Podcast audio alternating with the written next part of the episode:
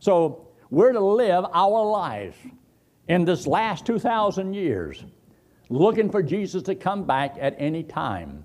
He says, I go to prepare a place for you, that where I am, there you may be also. And this is every one of God's children. If you have trusted Christ as your Savior, we don't look for the undertaker, we're looking for the upper taker. We believe that the Lord is coming back and going to take us out of this world. Now, you'll also notice there in John chapter 14, he says, I'm going to, in verse 16, I'm going to ask the Father, and he shall give you another comforter that he may abide with you forever. This is to believers. You see, these verses that we're talking about, this is to the believers. It hasn't happened yet because Christ has not yet been crucified. Christ has not yet come back from the dead. He has not yet ascended to the Father. The Holy Spirit has not yet come. But the Holy Spirit came on the day of Pentecost, 50 days from the resurrection of Christ, came right on schedule. And so we find here in John chapter 14, he says, I am going to give you another comforter that he may abide with you forever. Wouldn't it be nice if I had trusted Christ as my Savior and Jesus appeared right there beside me? Says, Now, Yankee, I am going to walk with you everywhere you go. I'm going to be right here with you. So, everywhere you go, I'm right here with you. And I'll never leave you and never forsake you. Now, I wouldn't know if that would be good news or bad news. Because then I'd really have to watch everything that I said and did and wherever I went, right? Because he's right there with me. I mean, flesh and blood, he's staying right there with me. So that would be scary enough. But then, lo and behold, Peter over here trusts Christ as the Savior, but Jesus can't go with him because, see, I've already got him. I, I, I got him. Uh, Peter didn't get him because he's limited to a body. Then the next thing you know, you'd want him. Uh, uh, Tracy said, Well, no, he's got to go with me. No, no, no, no, no. He promised me first. So there'd be bloodshed among the brethren. Well, Jesus says, I'm going to send you someone just like me. And he will dwell within you.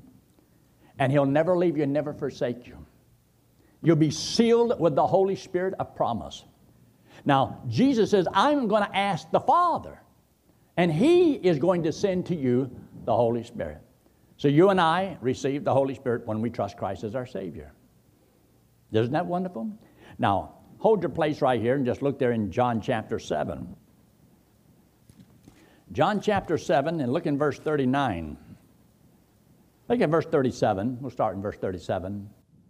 Where in verse 37 it says, In that last day of the feast, Jesus stood and cried, saying, If any man thirst, let him come unto me and drink. And as the scripture hath said, out of his belly shall flow rivers of living water. This spake he of the Spirit which they that believe on him should receive. Now look at the next part of that verse. For the Holy Ghost was not yet given, because Christ was not yet glorified. He has not yet died and come back from the dead. He says, When I leave you, I'm going to send him. So he left here after his resurrection, and then the Holy Spirit came on the day of Pentecost, right on schedule. And so we know that he came, and that's when the church age began. So we know these scriptures here must be and have to be talking to the church age people. Because as far as with the nation of Israel as a nation, uh, they had washed their hands of it, wanted nothing to do with it. So now it's to individuals. So he was commanding the Christians to go into all the world and preach the gospel to every one of us. And then he tells it that this is how I want you to tell them. So when he says, and teach them all things which I have commanded you. Well, these are those commands that he gave. He didn't give them on that day when he gave the Great Commission or the Great Compassion, but he did give them in John chapter 13 through 17. And because this is why he says here, now look up there in verse 15 where he says, If ye love me, keep my commandment. This is not talking about the Ten Commandments. This is a command where Jesus says, I love you and I want you to love others. And so if you'll just hold your place there in chapter 14, look in chapter 15 and notice what it says in verse 10. If you keep my commandments, ye shall abide in my love. That's how you abide in his love by loving others the way God wants us to. Even as I have kept my Father's commandments and abide in his love. So you have been placed into the love of God. When you accepted Christ as your Savior, you are receiving God's love. There are people who reject God's love. Jesus Christ dying on the cross was God's way of saying, I love you. Christ paying for all of my sins is God's way of saying, I love you. Him not sending me to hell when I deserve to go to hell is God's way of saying, I love you. So He loved me, and He says, Now, if I believe that He loved me, then He gives me eternal life as a gift, and I become His child. Now, as a child of God, God wants me to love because I have been loved. He wants me to forgive because I have been forgiven. So we have a choice. And some of God's children will, and some of God's children will not. So he makes this statement there in verse 11 These things I have spoken unto you, that my joy might remain in you, and that your joy might be full. This is my commandment, that you love one another. So it's not talking about the Ten Commandments of the law. This is talking about, I want you if you love me, I'm telling you, love others, love one another. And by this shall all men know you are my disciples because they love one another. Wouldn't it be great if everybody just loved everybody? If you loved everybody, you see, you don't steal from them, you don't lie about them, you don't cheat them, you don't, you don't, do, you, you don't harm them. You don't have to. If love rules, you don't need laws. Our Congress doesn't understand. Our legislators don't do it. Understand? It's see, they cannot legislate total morality from the people who have a sinful nature. They're trying to strap them down because of their sinful nature so they can't move and do anything wrong. And you have to take away all their rights. Why don't you give them something that helps to control and restrain the old sinful nature that lives inside of them? And you say, well, what's that? Christ.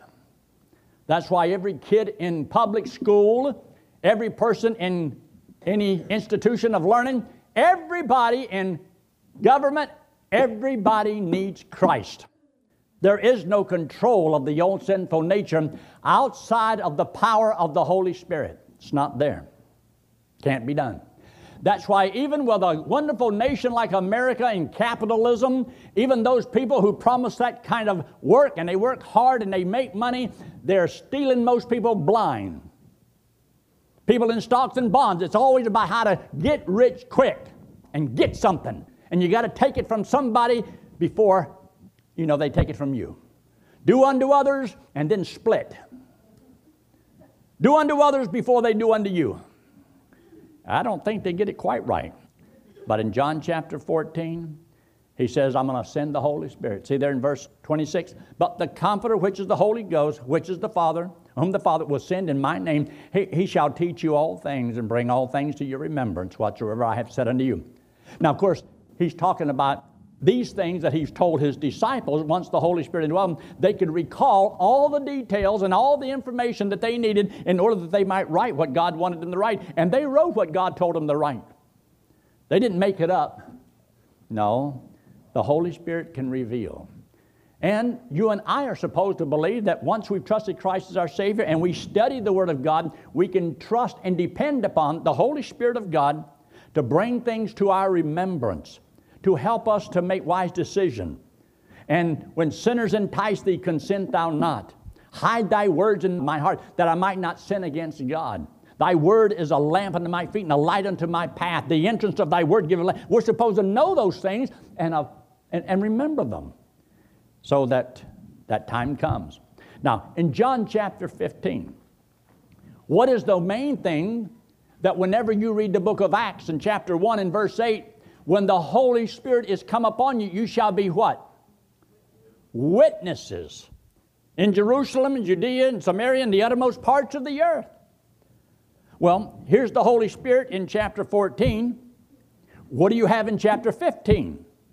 The fruit. It's the fruit, the result of your witnessing for the Lord. So you see, it's kind of like walking you through what's going to happen. He tells us what he's going to do, and then he does it, and then he tells you what he done told you. And so in John chapter 15, he talks about the true vine, talks about the branches. And you and I, in this little uh, narrative here, is well, we're the branches. And we're branches that uh, the Bible says bear fruit. Now, there's a difference between bearing fruit and producing fruit. It is not my job to produce the fruit. I can't save a soul, but I am to bear the fruit. You see, Jesus is the truth. That's the root. And the root bears truth, and the truth comes up and goes out through the branches. We have believed the truth, and therefore we are branches of this truth. And so the truth is to flow through the branches, and someone else believes the truth as we share the truth, and there's fruit that comes from the truth that we give. Jesus says, I am the way, the truth, and the life. John chapter 17, just look there real quick and I'll show you this. In John chapter 17, you'll notice what he says here in uh, verse 16. They are not of the world, even as I am not of the world. Sanctify them through thy truth. Thy word is truth. So we have heard the word of truth. We believe the word of truth. We are branches that are to bear the truth. We don't manufacture the truth. We only bear the truth. We share the truth. We don't actually produce the fruit that comes from them believing the truth that comes from God. So, whenever you read John chapter 15, you'll notice he talks about there in verse 2 every branch in me that beareth not fruit, he taketh away or sets it aside. Every branch that beareth fruit, he purges it and may bring forth more fruit. But the purpose of the branch being left here is for you and I to abide in Christ. That means abide where you have been placed. You have been placed in Christ. Now live like you're in Christ. Live like you are a child of God. Live like you believe what Christ wants you to do with your life. And then you can enjoy and see fruit that comes because of them believing the truth. So you and I don't have to manufacture truth, manufacture the Christian life. We don't have to be hypocrites and put on a Christian front and a Christian face. All we have to do is just be real, be what we are. I am a Christian. That's what I am. Therefore, I want the truth of God's Word to flow through me. I want to live the truth. I want to speak the truth. And whenever you do, there is going to be consequences and results. And he says, The world hated him. Do you expect the world to love you?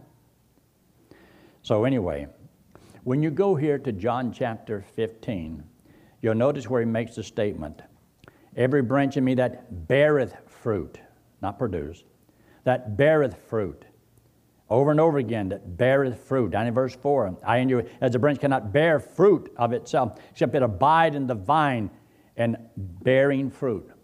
Now, you're abiding in Christ, believing the truth, living the truth. We want to see what truth will do. When we give the gospel and we tell the truth, when we tell people the honest to goodness gospel truth, that you cannot earn eternal life. You cannot work your way to heaven. That it's not because you turn from your sins, because that's not the truth. You don't have to make Christ the Lord and the master of your life and promise that I'm going to serve God in order to go to heaven, because it's not the truth. But if you tell the simple, pure gospel truth, and people can hear that and say, Now I understand it. It's free. And they accept Christ as their Savior. They are born of the truth, born again into God's family. Now, look there in chapter 16.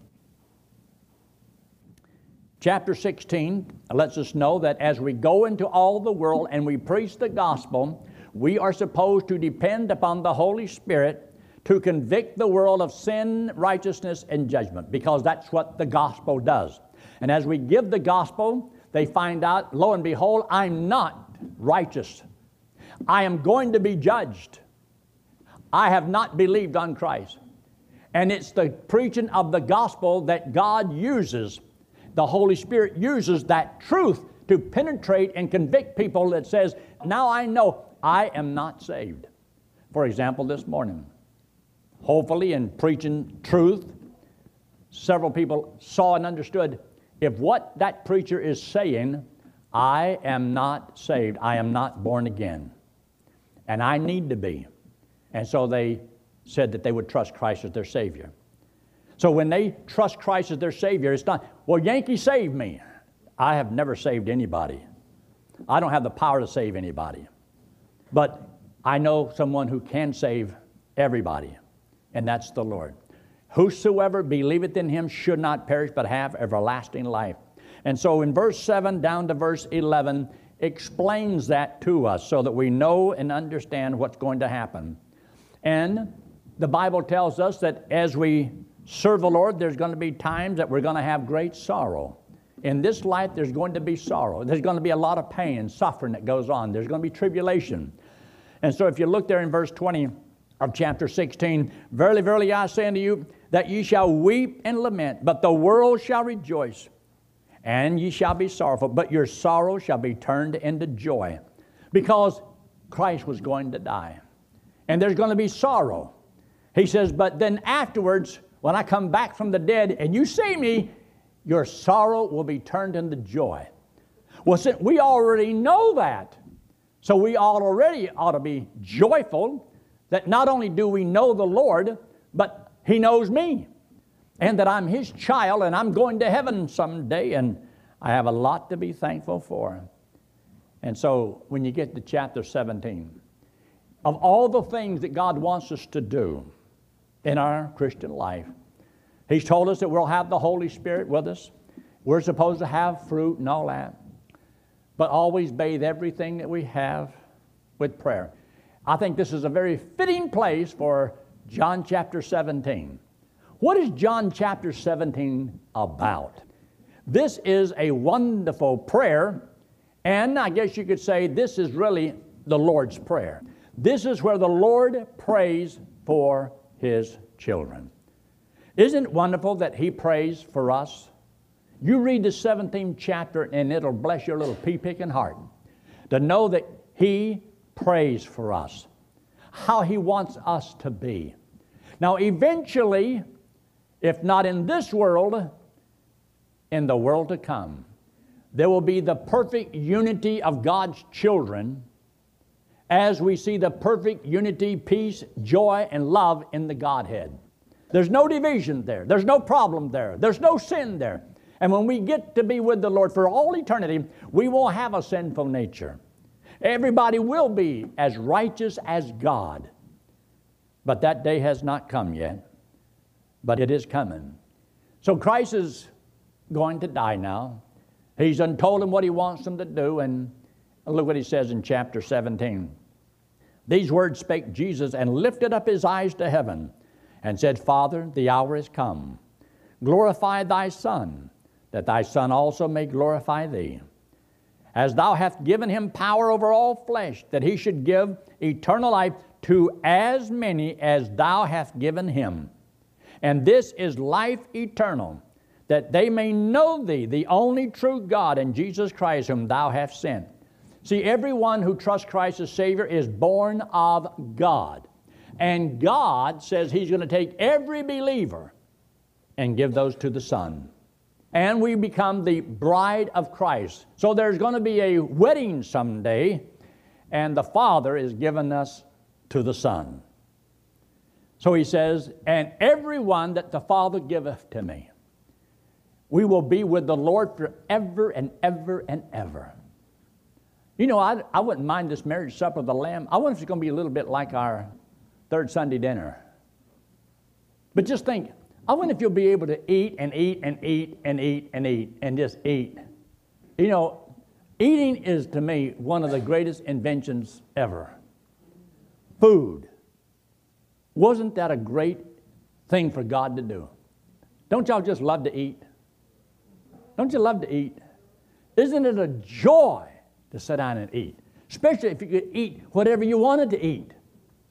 They say today, if it tastes good, you can't have it. It's not good for you. It's got to taste terrible in order for it to be good for you. Man, I told when I get to heaven, I hope that we all have big old chocolate eclairs to eat. But John chapter 17 is a wonderful chapter on prayer and what God wants for all of us. Now look in verse 24. Father, I will that they also, whom thou hast given me, be with me, or behold, he says, Be where I am, that they may behold my glory, which thou hast given me. For thou lovest me before the foundation of the world. O righteous Father, the world hath not known thee, but I have known thee. And these have known that thou hast sent me. And I have declared unto them thy name, and will declare it, that the love wherewith thou hast loved me may be in them, and I in them. The prayer that he's praying is Lord, I want them to love as you love me. I want them to love that same way. And before we close tonight, I want to show you one of my favorite verses. I've had it for years. John chapter 14. Anybody know the verse? Nobody knows my favorite verse. John 14, 31, where he says, But that the world may know that I love the Father, and as the Father hath gave me commandment, even so I do. Arise and let us go hence. He was going to the cross. So he says, I want the world to know that I love my Father. So willingly, obediently, he goes to the cross and dies to pay for the sins of the world because that was the will of God the Father. And the only way he could show the world that he loved his Father was to obey his Father. And the only way you can show that you love your Heavenly Father is by obedience to your Father. And that's why we should do what we should do. This hand representing you and me. The wallet represents sin. We all have sin on us. God says that we all sin. We all do things wrong. None of us are perfect. We've all messed up. And God says to go to heaven, we have to be perfect, and none of us are perfect. We're not righteous. We've all sinned. Come short of God's perfection. And God says that the wages of sin is death, eternal separation from God. That's why all men are going to die and be separated from God. So man can't save himself. The church can't save you. Your good works can't save you. No religion can save you. You need a Savior. And yet people have heard about it so much that Christ died to pay for the sins of the world. Think of how many people have heard that and have no clue what it means. Christ died to pay for the sins of the world so that the world wouldn't have to pay for their sins. He paid for my sins so that I wouldn't have to pay for my sins. Otherwise, What's the purpose in it? If I still got to pay for my sins, why did he die then? He died to pay for my sins, and he asked me, Will you believe it? If you will believe that he did it for you, that he loved you that much, he'll put that payment that he made to your account, and you get to go to heaven on what he did for you. See, Jesus Christ, this is Christ. He came into the world because he had no sin, but he loved us, and he took our sins and paid for them on the cross, came back from the dead said that if we would believe it, he would give us as a free gift everlasting life. We go to heaven because, see, all my sins are paid. He died to pay for all my I don't have any sins to pay for. He paid for all of them. And I'm going to heaven. You say you don't deserve that. You're right. I know it. I do not deserve to go to heaven. But I'm going to heaven not because I love God, but because He loves me. He loved me so much. For God so loved the world that He gave His only begotten Son, Jesus Christ, that whosoever believeth in him should not perish. That means you won't go to hell, but have everlasting life. It means you have eternal life. You get to go to heaven when you die. So he told his disciples, he says, Be not afraid. You believe in God, believe also in me. In my Father's house are many mansions. If it were not true, I would have told you so. But I go to prepare a place for you, that where I am, there you may be also. Best thing in the world. And that's why he says, I am the way, the truth, and the life. No man cometh unto the Father but by me. Let's pray, shall we? With heads bowed and eyes closed, no one looking around. If you're here tonight and you've never trusted Christ as your Savior, would you just talk to the Lord and say something like this Lord, I know I've done things wrong. I know I'm a sinner. And I realize I cannot save myself. My good works are not good enough. The church can't save me. My money can't save me. My going to church and trying to live right, it will not save me. Therefore, tonight, I accept Jesus Christ and Him alone as my Savior. And friend, God said if you would trust Him, He would save you and give you eternal life. He says, He that believeth on me hath everlasting life. Means if you believe it right now, He saves you right now. If you believe it right now, you have everlasting life right now because God said so. That's how you can know. Will you take God at His word? Would you believe Him? I pray that you will. I did it many years ago. Never have to do it again. But right where you're sitting, I'm not going to have you forward, not going to embarrass you. But with heads bowed and eyes closed, is there anyone else say, Yes, preacher, that made sense to me? And tonight, I will accept Jesus Christ right now as my Savior. And I'd like for you to pray for me in closing. I'd like to have prayer for you. I'd like to know. Would you slip hand up very quickly and put it right back down? Is anyone at all? Anyone at all? If you have trusted Christ as your Savior, you never have to do it again. But as a child of God, it is God's desire, God's will for you that you honor your Father, that you serve Him, not to get to heaven, but because you're going there. If you're watching by internet tonight, I pray that you've trusted Christ as your Savior. And if you have trusted the Lord even tonight, would you just click on the little statement right there on your screen? It lets us know that someone trusted the Lord. Father, we thank you again for your blessings. Thank you for this time together. Bless each one here. In Christ's name we pray.